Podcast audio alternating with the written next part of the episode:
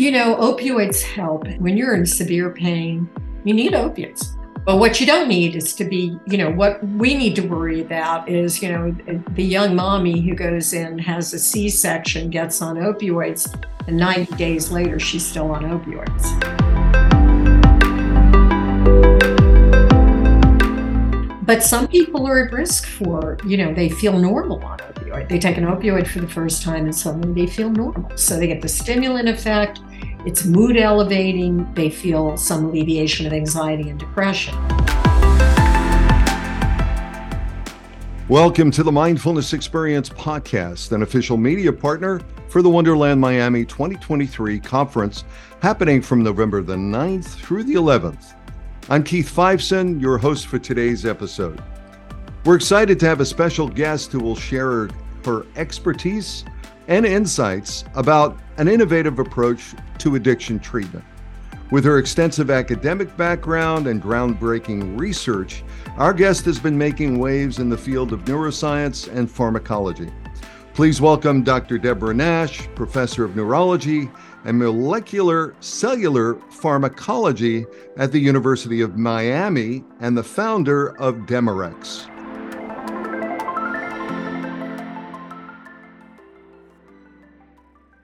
Welcome to the Mindfulness Experience podcast. Dr. Mash, how are you? I'm doing very well. Thank you. You're you're you're welcome. I'm I'm really very excited to have you here. I know you're in Miami and you are a speaker at the Wonderland conference. And I'm just wondering if you can give us a little bit of background uh, about you and what led you to become interested in this area of addiction treatment and ibogaine. That is a very long journey, sir. okay, uh, we're here. Uh, it's okay. Yeah, we can do that. My work, my work with uh, addiction actually was somewhat of a left turn. I'm a neuroscientist, neuropharmacologist, and professor emerita from the University of Miami. I stepped down at the height of the opioid epidemic mm. to uh, dedicate myself fully to addressing the the mm. epidemic and, and, deaths and, and wreckage of, fentanyl and opioid epidemic in our country. I, mm. and this was after all in, I'm about 30 years vested mm-hmm. in this research program. Wow. Wow. Wow. And it's been going on for quite a while when we start taking a look at the, uh, you know, the drugs that are legal versus the drugs that aren't. And, you know, it seems to me there's a whole um, a group of wisdom medicines that really do help with neurogenesis, with, you know, really helping individuals to get in touch with the ineffable, you know i i look at them as wisdom medicines and you're doing some work with ibogaine. So you know in this 30 year journey um, can you tell us a little bit about what brings you to wonderland which is really kind of a um, you know it's a it's a conference on psychedelics on this year health and wellness and longevity so i'm just wondering your spin and what you're you know hoping to provide during your session i'm very excited to be presenting this year. I've attended the meeting for the meeting for the last three years, and every year they assemble a really stellar group of professionals and, and uh, really addressing an important area of neuroscience today.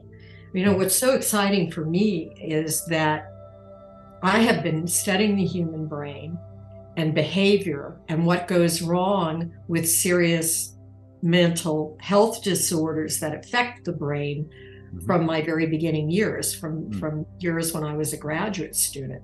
Mm-hmm. When I, I did my fellowship in Boston and Harvard Medical School, when I joined the faculty at the University of Miami, I was working on neurodegeneration. Mm-hmm. And today, and then my career shifted gears with the cocaine epidemic in mm-hmm. Miami Dade, mm-hmm. when you know we were all struggling to find a cure, a treatment, anything that could break the cycle of addiction of people who were abusing coke. Mm-hmm. Mm-hmm. You know, Miami was hard hit. We were on the front end loading of the cocaine epidemic in Miami Dade. Mm-hmm. Because of our close proximity to the Caribbean and the transshipment through the Bahamian corridor.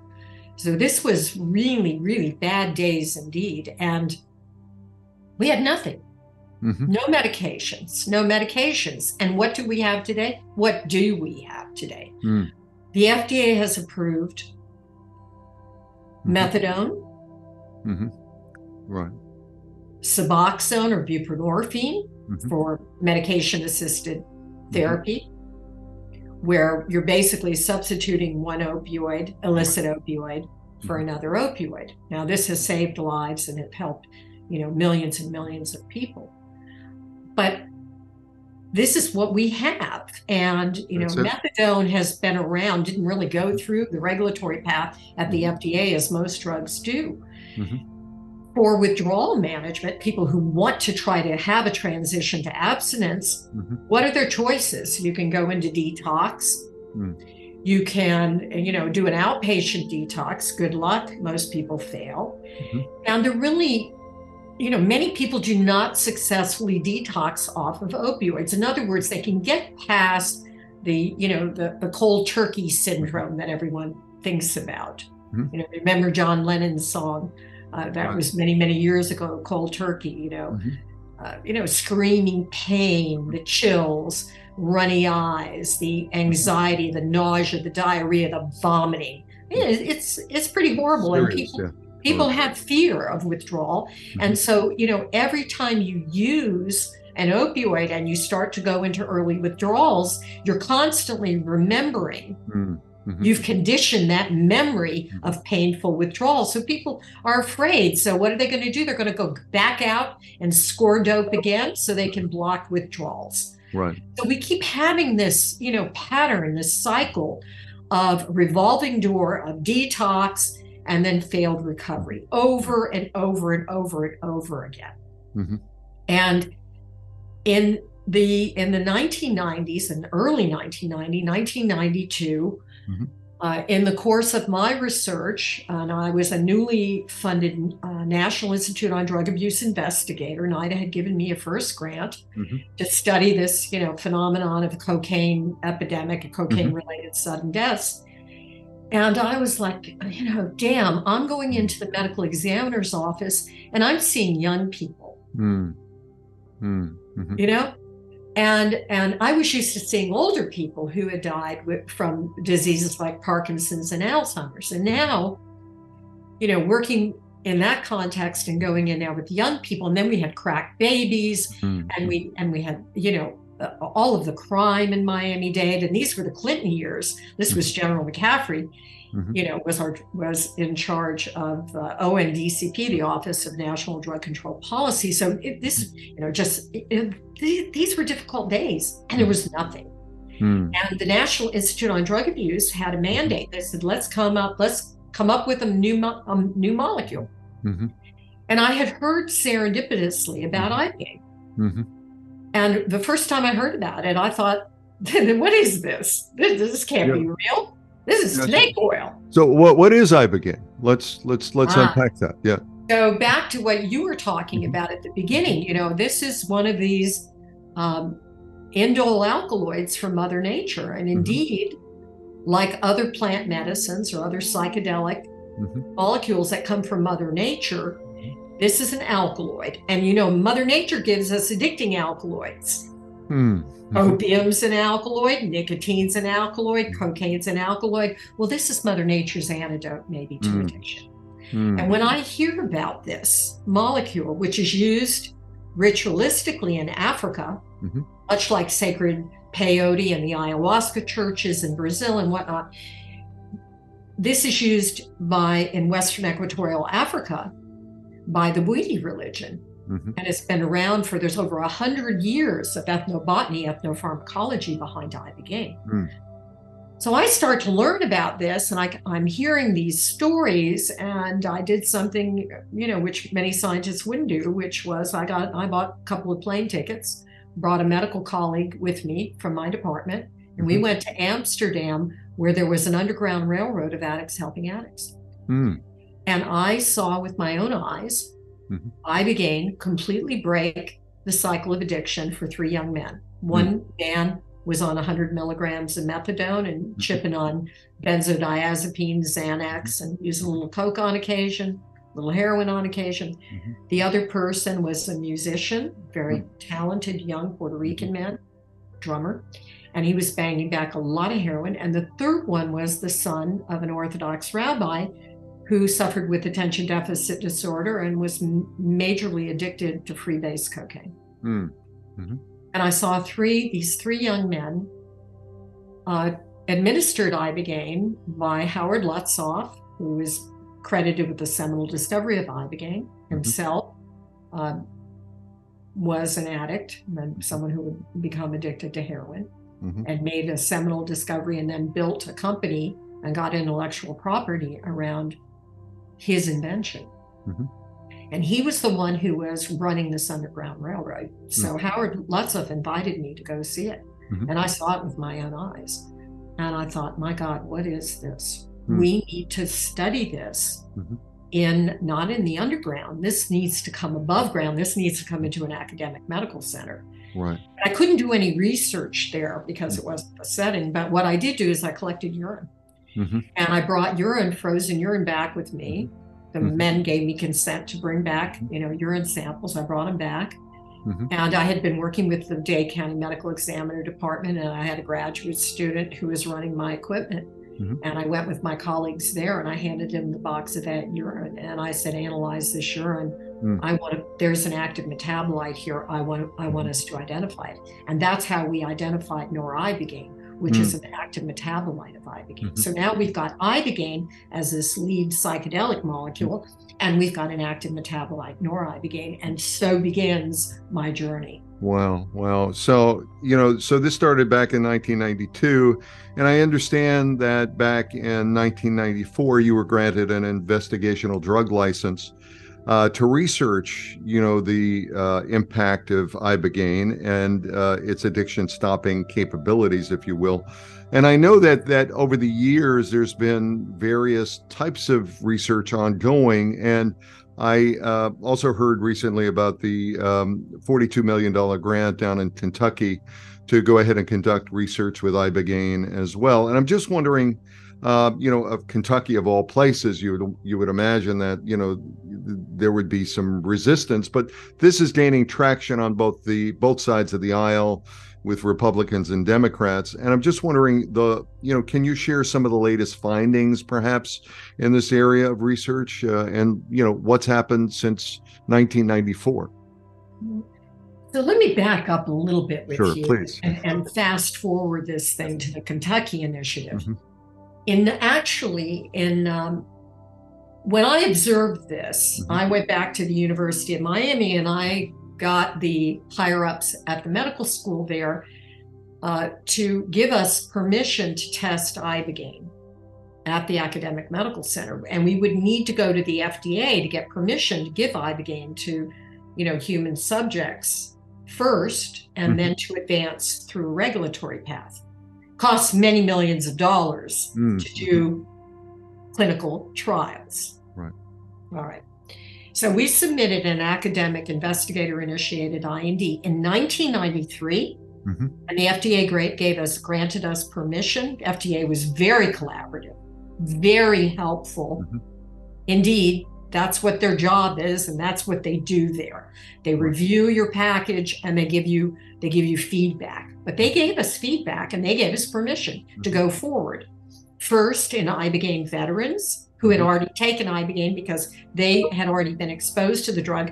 Keep in mind that we didn't have a lot of animal data, we didn't have a lot of in vitro data, we didn't know much about the mechanism of action of the drug or the pharmacokinetics or the safety profile or the adverse events. We knew very little because Howard mm-hmm. Lotsof's mm-hmm. investigation was open label and not done in the way that the FDA would require. So the FDA was generous mm-hmm. with us, but they they went cautiously as they would do. Right. In 1995, I go back to them again, and they give us the full green light, full green mm-hmm. light. Mm. Go ahead, excellent work, Dr. Mash and team. I want we allow you to go up to two, four, six, eight mg mm-hmm. per kg which is a, which would be a quote psychedelic dose of ibogaine and what we thought was the target dose mm. this was where we wanted to land in terms of being able to break the cycle of addiction for Mhm. withdrawal and, and, and, management. what, and what was that dose again, please? If you don't Eight, milligrams per eight kilogram. milligrams. So that's what the FDA allowed us to advance up to. My Mhm. problem was I didn't have the money to pay for the clinical trial. Hmm. And I couldn't get the money to pay for the clinical Mhm. trial. I could not get the money to pay for the clinical trial. Hmm. Howard Lotsof, who controlled the intellectual property, Mhm. Did not have the cash flow Hmm. or or the ability to raise dollars to pay for the study. And these are millions of dollars that we're talking. Millions of dollars. The University of Miami is not going to pay for it. Mhm. And anything we did in the University of Miami would benefit Howard Lotsof's company and his intellectual property, Mhm. increase the value of his assets. Mhm. So what would I what would I do? I would do what any academic investigator would do. I would go back to the NIH, Hmm. to the National Institute on Drug Abuse, who was funding my research, and ask them to pay for the clinical trial, Mhm. which is what I did. Mhm.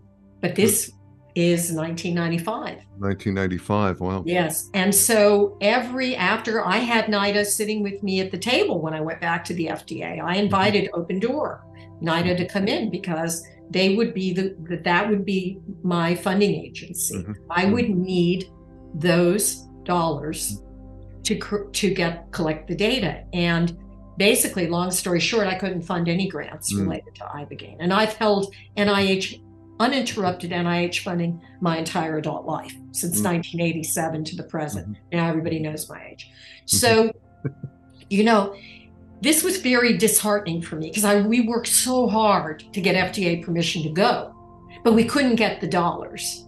We couldn't get the dollars. So then what I did was, with permission from my university, I went offshore and I set up the first government approved psychedelic clinic for detoxification of people from cocaine, heroin, methadone using Ibogaine. Mhm.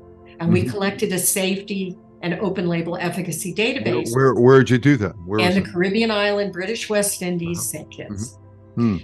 And the, the prime minister there, Dr. Denzil Douglas, uh, himself an MD, Mhm. gave us permission. So we we operated there for many years, and I took Hmm. those data and submitted those data to the FDA. So we kept we kind of kept it alive as long as I could. Hmm. Um, we also learned more about the molecules, and so the ibogaine and what ibogaine is doing versus noribogaine. And we don't Mhm. have time today to talk about that, but you know, it's always been an issue the the money, Mhm. Right. the money. Right. So we started DemeRx, my company, Mhm. to launch noribogaine Mhm. because we thought that noribogaine, not a psychedelic molecule, we know this. Noribogaine is not is not a hallucinogen. It's Mhm. not a psychedelic.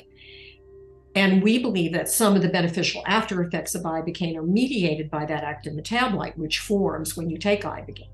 Mhm. We know that the psychedelic effects are related to ibogaine, so we could disentangle those two. So our company goes forward. We get new intellectual property on the noribogaine, Mhm. and another long story short, uh, my company changed up hands, different leadership, like many biotech startups. But in 2017, at the height of the opioid epidemic, I couldn't take it anymore. My heart was broken, and Mm. I made a decision to go in, take back control of my company, Mhm. get serve proxies on my from my shareholders, and reorganize the company. And this time, I said, "We're bringing ibogaine back." Mhm. And that led to a reorganization of the company and a, and a joint venture agreement with the atai Life Sciences, Mhm. which i their mission is to take new molecules, new psychedelic related medicines, and advance them to the clinic and advance them to the patient. So now, we have What company was that again? Thai Life. A, atai Life Sciences, Mhm. Okay. symbol A T A I. Mhm. They're a publicly traded company. Mhm. And that's our joint venture. So we working together, DemeRx, you know, had this knowledge and safety database, and I'm I'm you know considered one of one of the experts on the topic of, the, of ibogaine and noribogaine. So Mhm. together we could forge a clinical development path, Mhm. and that's what we've been doing. We are we are ready to launch clinical trials. I believe I believe that Mhm. we are ready to launch trials in the United States. And we've Mm. done some of our work in the UK Mm-hmm. Um, because remember, the other thing is not many psychedelic before MDMA and the and in the um, just her, heroic efforts of Rick Doblin. Mm-hmm. My goodness, you know, Rick was Rick Doblin was championing MDMA at the same time I was first going up in front of the FDA. He was mm-hmm. right there. Mm-hmm. Mm-hmm. And so i am a huge fan of his and I, and I admire this man yeah. immensely. Yeah, we, wow. owe, we, we really do owe a lot to him and uh, the work he's done, but also to you, Dr. Mash and the work that you've done you've done. I know that you've been involved and you're still doing the work around ibogaine and you've been involved with the healing transitions institute for addiction uh, and i think that's doing some drug detox work in cancun. And you know also with ibogaine treatments do you see ibogaine uh, being you know integrated into the mainstream healthcare area uh, you know for addiction treatment and back to that Kentucky uh, funding, you know, that 42 million, could that perhaps lift it up in some way? Maybe we can talk about that. Mm-hmm. Certainly. So where do I where do where do I see this going? Well, I mentioned about the St. Kitts. Mm-hmm. Uh, you know, he, the the program I had in St. Kitts was called the Healing Visions Institute for Addiction mm-hmm. Recovery. When I closed that down, I helped train a medical doctor who opened up in Cancun, and the clinic there is called Clear Sky. Mm-hmm. In the wake of me closing down St. Kitts, Ibogaine clinics were popping up everywhere. Mm-hmm. Some with medical oversight, some with not. So you, we've had a, a real kind of buyer beware situation of these different, you know, but people are desperate and they're going to go for this treatment. And one of the things about ibogaine is people are on the internet talking about the beneficial mm-hmm. effects of ibogaine that it saved their lives i mean i have the stories of people mm-hmm. too we all do so there's a lot of uh, you know efficacy data right mm-hmm. there are a lot of people that will stand up and say ibogaine saved my life put my family back together i became a father again a mother again whatever yeah, I've heard I've heard upwards of eighty percent efficacy rates. Well, I wouldn't give a number to uh, you today. I mean, I don't know what the numbers scientist. are, but you know, okay. it, no, but I mean, but the buzz is so you know, and of course the we buzz, know what happens with that. Yes. Yeah. No, there's I I have always said out loud that the numbers and and and that you know, I think there's a lot of evidence that the drug works. Mm-hmm. And I think uh, the scientific and the medical community, and I think many, many medical doctors would very much welcome the opportunity to prescribe ibogaine for their patients. Mm-hmm. And that leads us, you know, why why do we have to have ibogaine in the gray zone? Ibogaine is operating these clinics, some better than others. There's a new one beyond in Cancun. There are other ones opening up in different parts of the world but we need need to mm-hmm. have this done in the United States. That's what I wanted. That's what I wanted in 2017. Mm-hmm. So, mm-hmm. how do we get back in front of the FDA, have the conversation, mm-hmm. and begin to pick up the pace of clinical development? And that's what Kentucky represents. Mm-hmm. That's what Kentucky represents. Kentucky is so ama- was what a day for me. What a great mm-hmm. day for me to be invited to present mm. as a scientific expert, as a subject matter expert on this topic, mm-hmm. and to have you know patients come in and give their own testimonials, and to have people, as you said, on both sides of the aisle. Mm-hmm.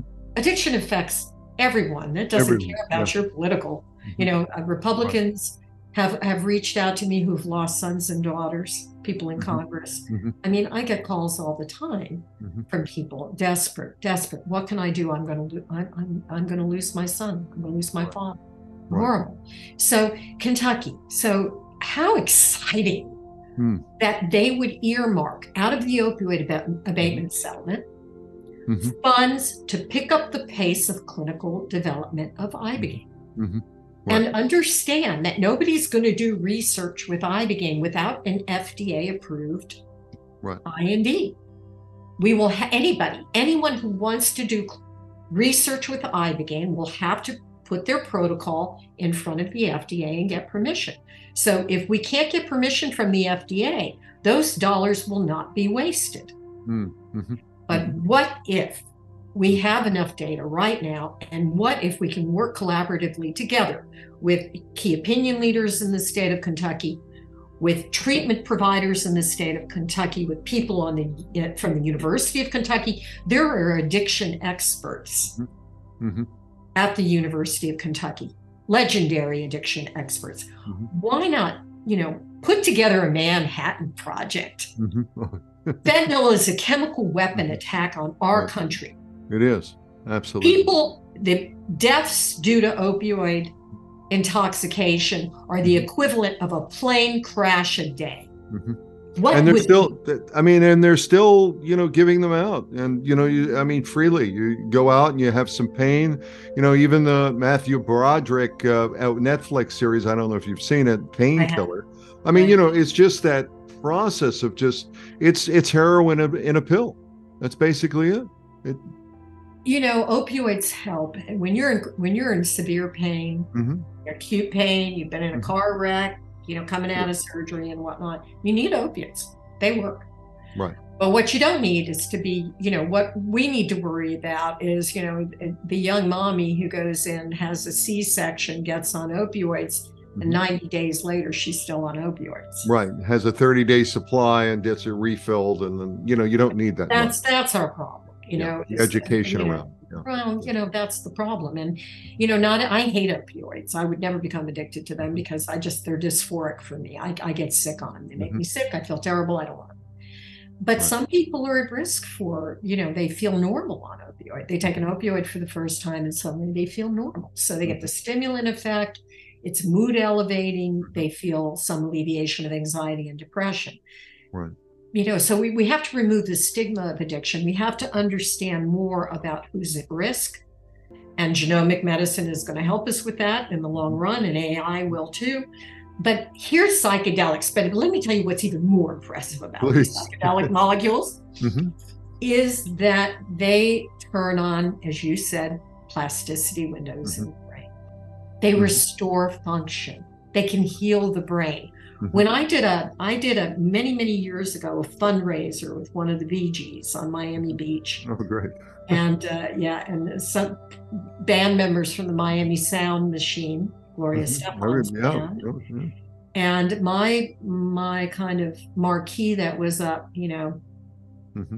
healing the addicted brain, healing inner healing inner wounds. Mm. Mm. And that's Ibogaine. Ibogaine lets you get in touch with your trauma.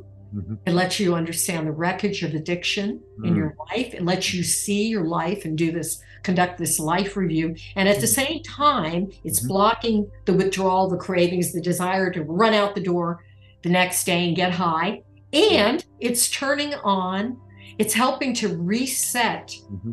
the dysfunctional plasticity that drugs of abuse have hijacked in the brain. Mm, hmm Right, right. This is a renaissance. Mm, well, let's. This is a so. fundamental breakthrough in neuroscience, mm-hmm. and ibogaine is one of the tools in the toolbox. And Kentucky can be the launch pad, the, as you say, the Manhattan Project for, yes.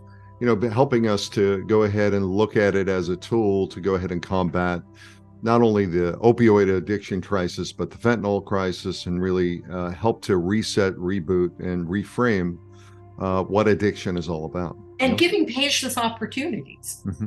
You know, right. some patients are will benefit from being on, mm-hmm. you know, methadone or Suboxone. Mm-hmm. But also transitioning patients to methadone and Suboxone is not an easy journey for the clinician. Ibogaine could be administered mm-hmm. in a hospital setting under full medical monitor and then, depending on where that patient is, the clinician can make a judgment and say, oh, "All right, you're you're ready to transition to abstinence mm-hmm. and work a program of recovery." Mm-hmm. Right, right, and day and, by day, day by and, day, yeah, working. and see how you're doing, and or you might want to go on naltrexone, which is an opioid antagonist mm-hmm. which has benefited people. And but a lot of people can't detox well enough to go on naltrexone, so they don't stay on naltrexone. And then, you know, the other alternative is to get people to kind of understand their bad behaviors and why their Suboxone is not working effectively. Start to get the neurocognitive plans back engaged in the brain, re-engage the frontal lobe, and then maybe the suboxone will work better for you too. Mm. So you have alternatives. You're giving patients alternatives. Well, that would be lovely. Uh, you know, I'm a KSAC and CARC and have worked in the addiction treatment field. And one of the frustrating areas that I find is the addiction treatment centers uh, seem to be sort of mill zones you know, where you go in and you go out. And on average, people go in about seven times. And, oh, yes. you know, they, I mean, it's a profit center, you know, and they yes. don't necessarily, uh, you know, and, and, and certainly from a pharmacology viewpoint, the pharmaceutical companies don't necessarily, you know, they, they talk the talk, but they don't walk the walk. So there seems to be a real uh, need for a huge shift. And I think that's, you know, coming from uh, the ground up from uh, you know certainly from people who are in the field. I'm also a vet. I work with uh, you know the Heroic Hearts Project and dealing with vets who uh, have PTSD and trauma, uh, and of course you know pain uh, in that process. And opioids have been a real um, a real problem in that particular area. So let's hope that you know this work in Kentucky can go ahead and help change things. And and you know, thank you for your service, mm-hmm. sir.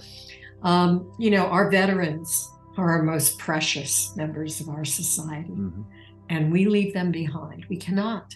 We cannot. And when I see those beautiful young men and women that have gone offshore to take mm-hmm. Ibogaine mm-hmm. and their journey of recovery, it mm-hmm. is the greatest gift to me personally for mm-hmm. all my years of dedicated effort to mm-hmm. advance this molecule there can be no greater gift hmm. than than to see families brought back together and to see men and women be made whole who have given us their service on the battlefield. Right and and we should be doing that providing those gifts right here in the usa not having them go offshore somewhere and not being able to go ahead and manage the quality of care that they might be given. So i i, I certainly hope we can see some of those changes happen, you know, in real time. Let me ask you, I know you're going to be at the Wonderland conference. And, you know, as I said earlier, the theme of the conference is psychedelics, health, wellness, and longevity.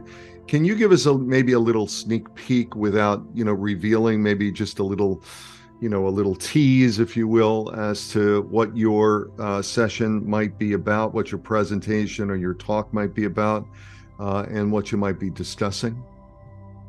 Certainly, I I always like to you know educate people about ibogaine because mm-hmm. many people don't know about ibogaine. I mean, you know, we know about we know about mushrooms, we know about psilocybin, we know about ecstasy, we know about MDMA, but we really right. don't know about ibogaine. It's amazing to me how many people still don't know about ibogaine. So the opportunity to educate people about ibogaine, mm-hmm. um, the history of ibogaine, the dark side of ibogaine, which is you know ibogaine being administered in unsafe settings. I've mm-hmm. been kind of a watchdog, uh, you know, in that discussion, mm-hmm. and then also talking about you know how do we advance clinical trials in the U.S.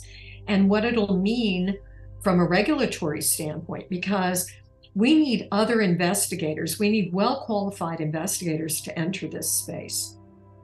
Mm-hmm. You know, mm-hmm. we're grateful that for the you know the opportunity to have atai really take the lead and launch this program in mm-hmm. the U.S. because they've you know spent a lot of money to uh, you know get this camera ready to present to the FDA. Mm-hmm. However, we need an expanded pace. We need to go fast and we why you know working with the FDA, we can how can we come up with a roadmap mm-hmm.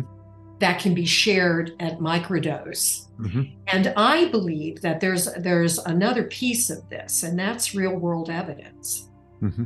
And I have been working with a lead investigator by the name of Dr. Alan Davis at mm-hmm. Ohio State University, and Dr. Davis and his team are getting ready to launch the first Ibogaine registry, mm-hmm. where people who have gone offshore and taken mm-hmm. Ibogaine will be able to log on and share mm. their experience with Ibogaine and mm-hmm. reveal some information about the setting where they took the drug, the type of medical care they got while they mm. were under the drug, and how they see the drug benefiting them. Mm-hmm. So these types of data will not be lost on the FDA. And this is a very, very important initiative. Mm-hmm. We need patient advocates, we need people in the addiction treatment space. We need the key opinion leaders. We need the scientists and the, and the scholars who understand something about ibogaine, the molecules, to help inform the regulatory discussion. And then we need a joint public private partnership to take this over the finish line and make this available for the millions of people who will benefit. Mm, wow. Well, uh, just tell me where to sign on and tell me where to how, how, to get involved. I mean, I'm I'm I'm I'm I'm very excited for the research and I'm very excited for the effort because we really do need to see a change and the patient advocacy is certainly and to bring that public to go ahead and show it's not just anecdotal.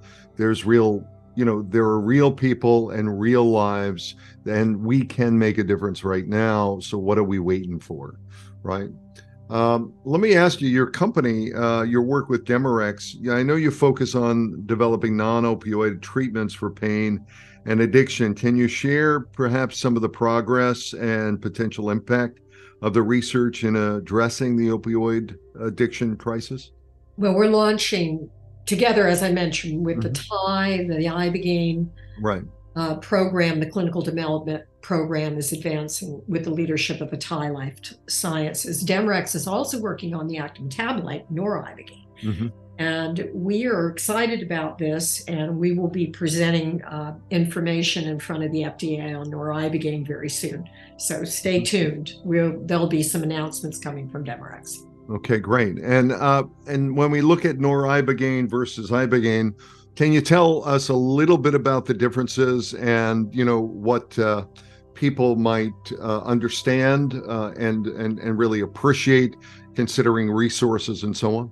Yes, so that's a great question, and thank you for asking that. You know, many years ago when we first described the noribogaine uh, metabolite, I I thought you know, maybe we need to allow patients to have the opportunity to take Ibogaine under full mm-hmm. medical monitor and have the psychedelic experience, that, that transformative experience mm-hmm. of, of, Ibogaine, the medicine itself. Mm-hmm. And then to be able to follow the Ibogaine with noribogaine in a low dose patch pill or a depot formulation to help extend that window mm-hmm. of sobriety. And in this way, they actually have a medication that is a non-opioid. It has noribogaine has very interesting pharmacology, too much mm-hmm. to talk about today, but it's a polypharmacology. So it's at, we believe that it's actually helping to reset the addiction circuitry in the brain and bring back mm. the homeostasis. Mm-hmm. So ibogaine, noribogaine is like a one-two punch, mm-hmm. and noribogaine has a long half-life. So you can detect noribogaine in the urine out for many weeks after you take mm-hmm. Ibogaine. Mm-hmm. So we don't know how long that stays also up in the brain. So this way, we actually have a pharmaceutical preparation of noribogaine that people could just get from their pharmacy. You mm-hmm. go to CVS and get low dose tablets of, of.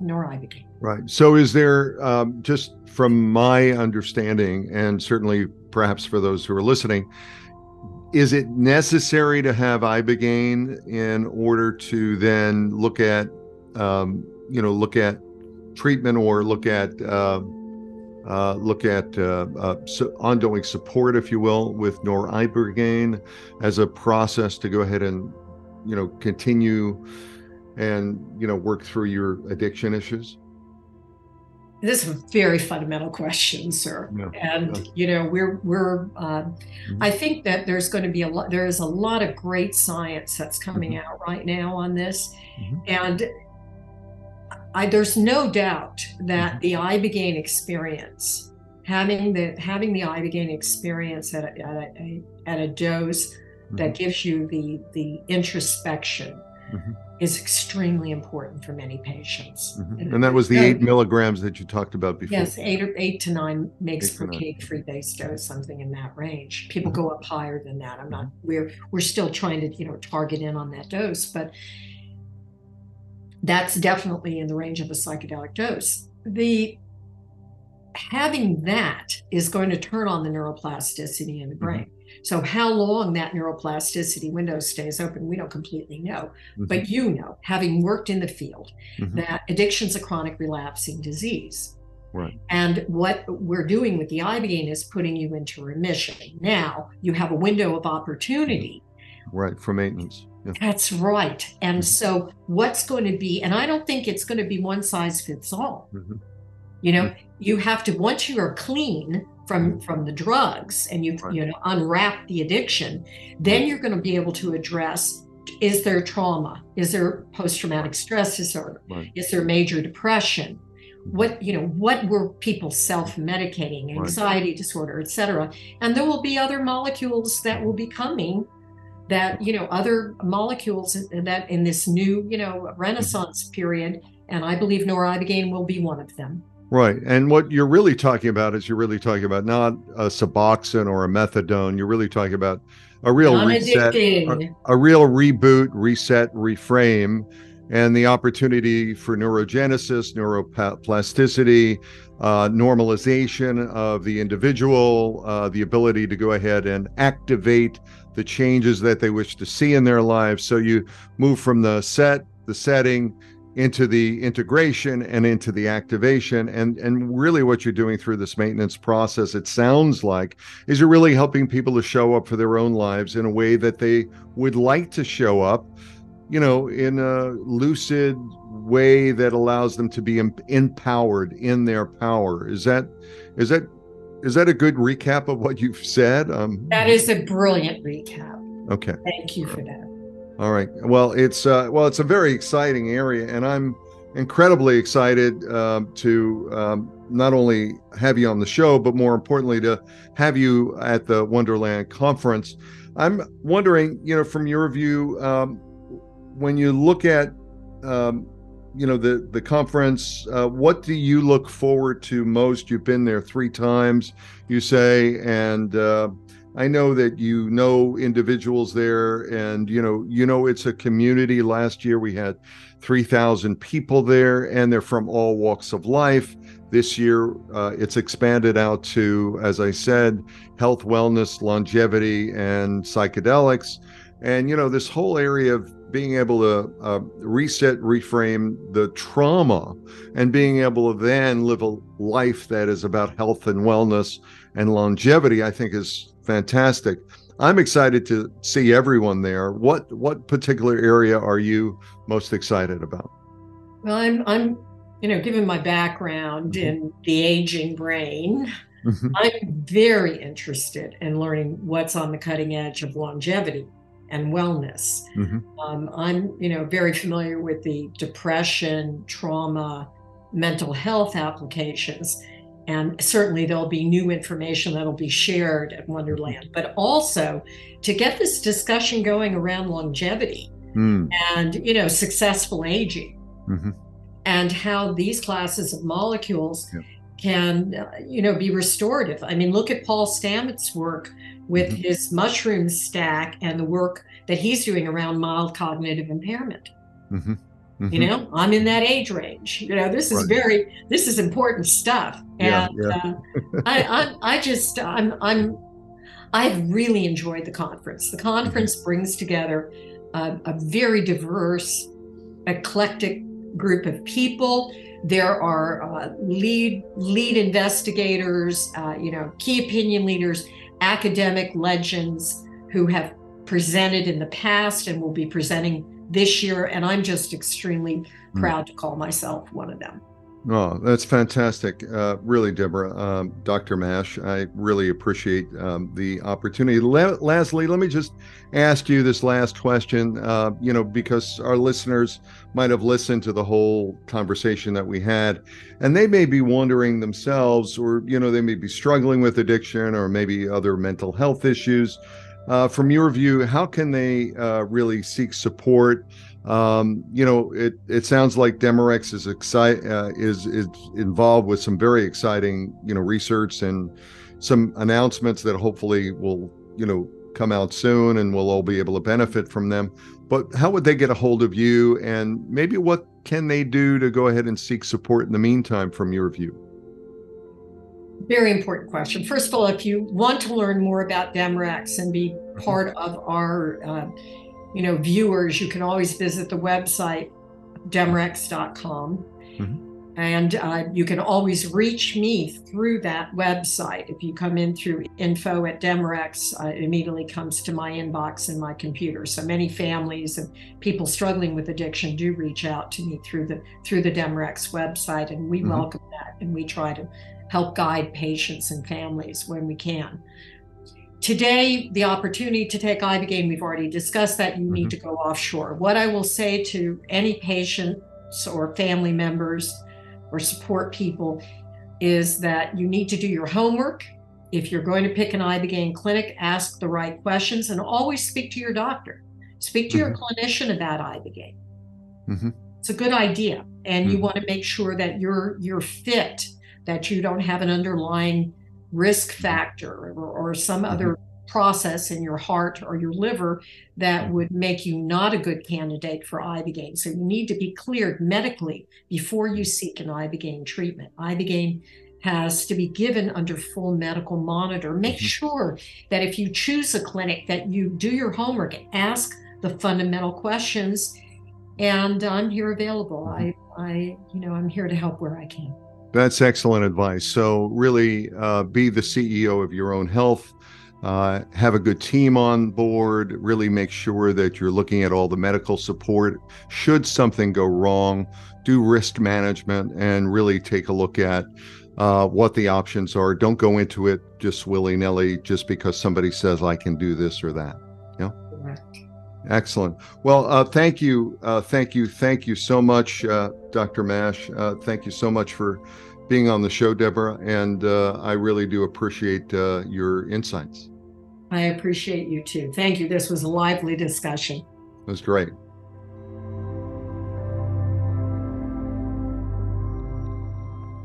Thank you for listening to the Mindfulness Experience podcast. And a big thank you to our guest, Dr. Deborah Mash, for sharing her expertise and her insights with us.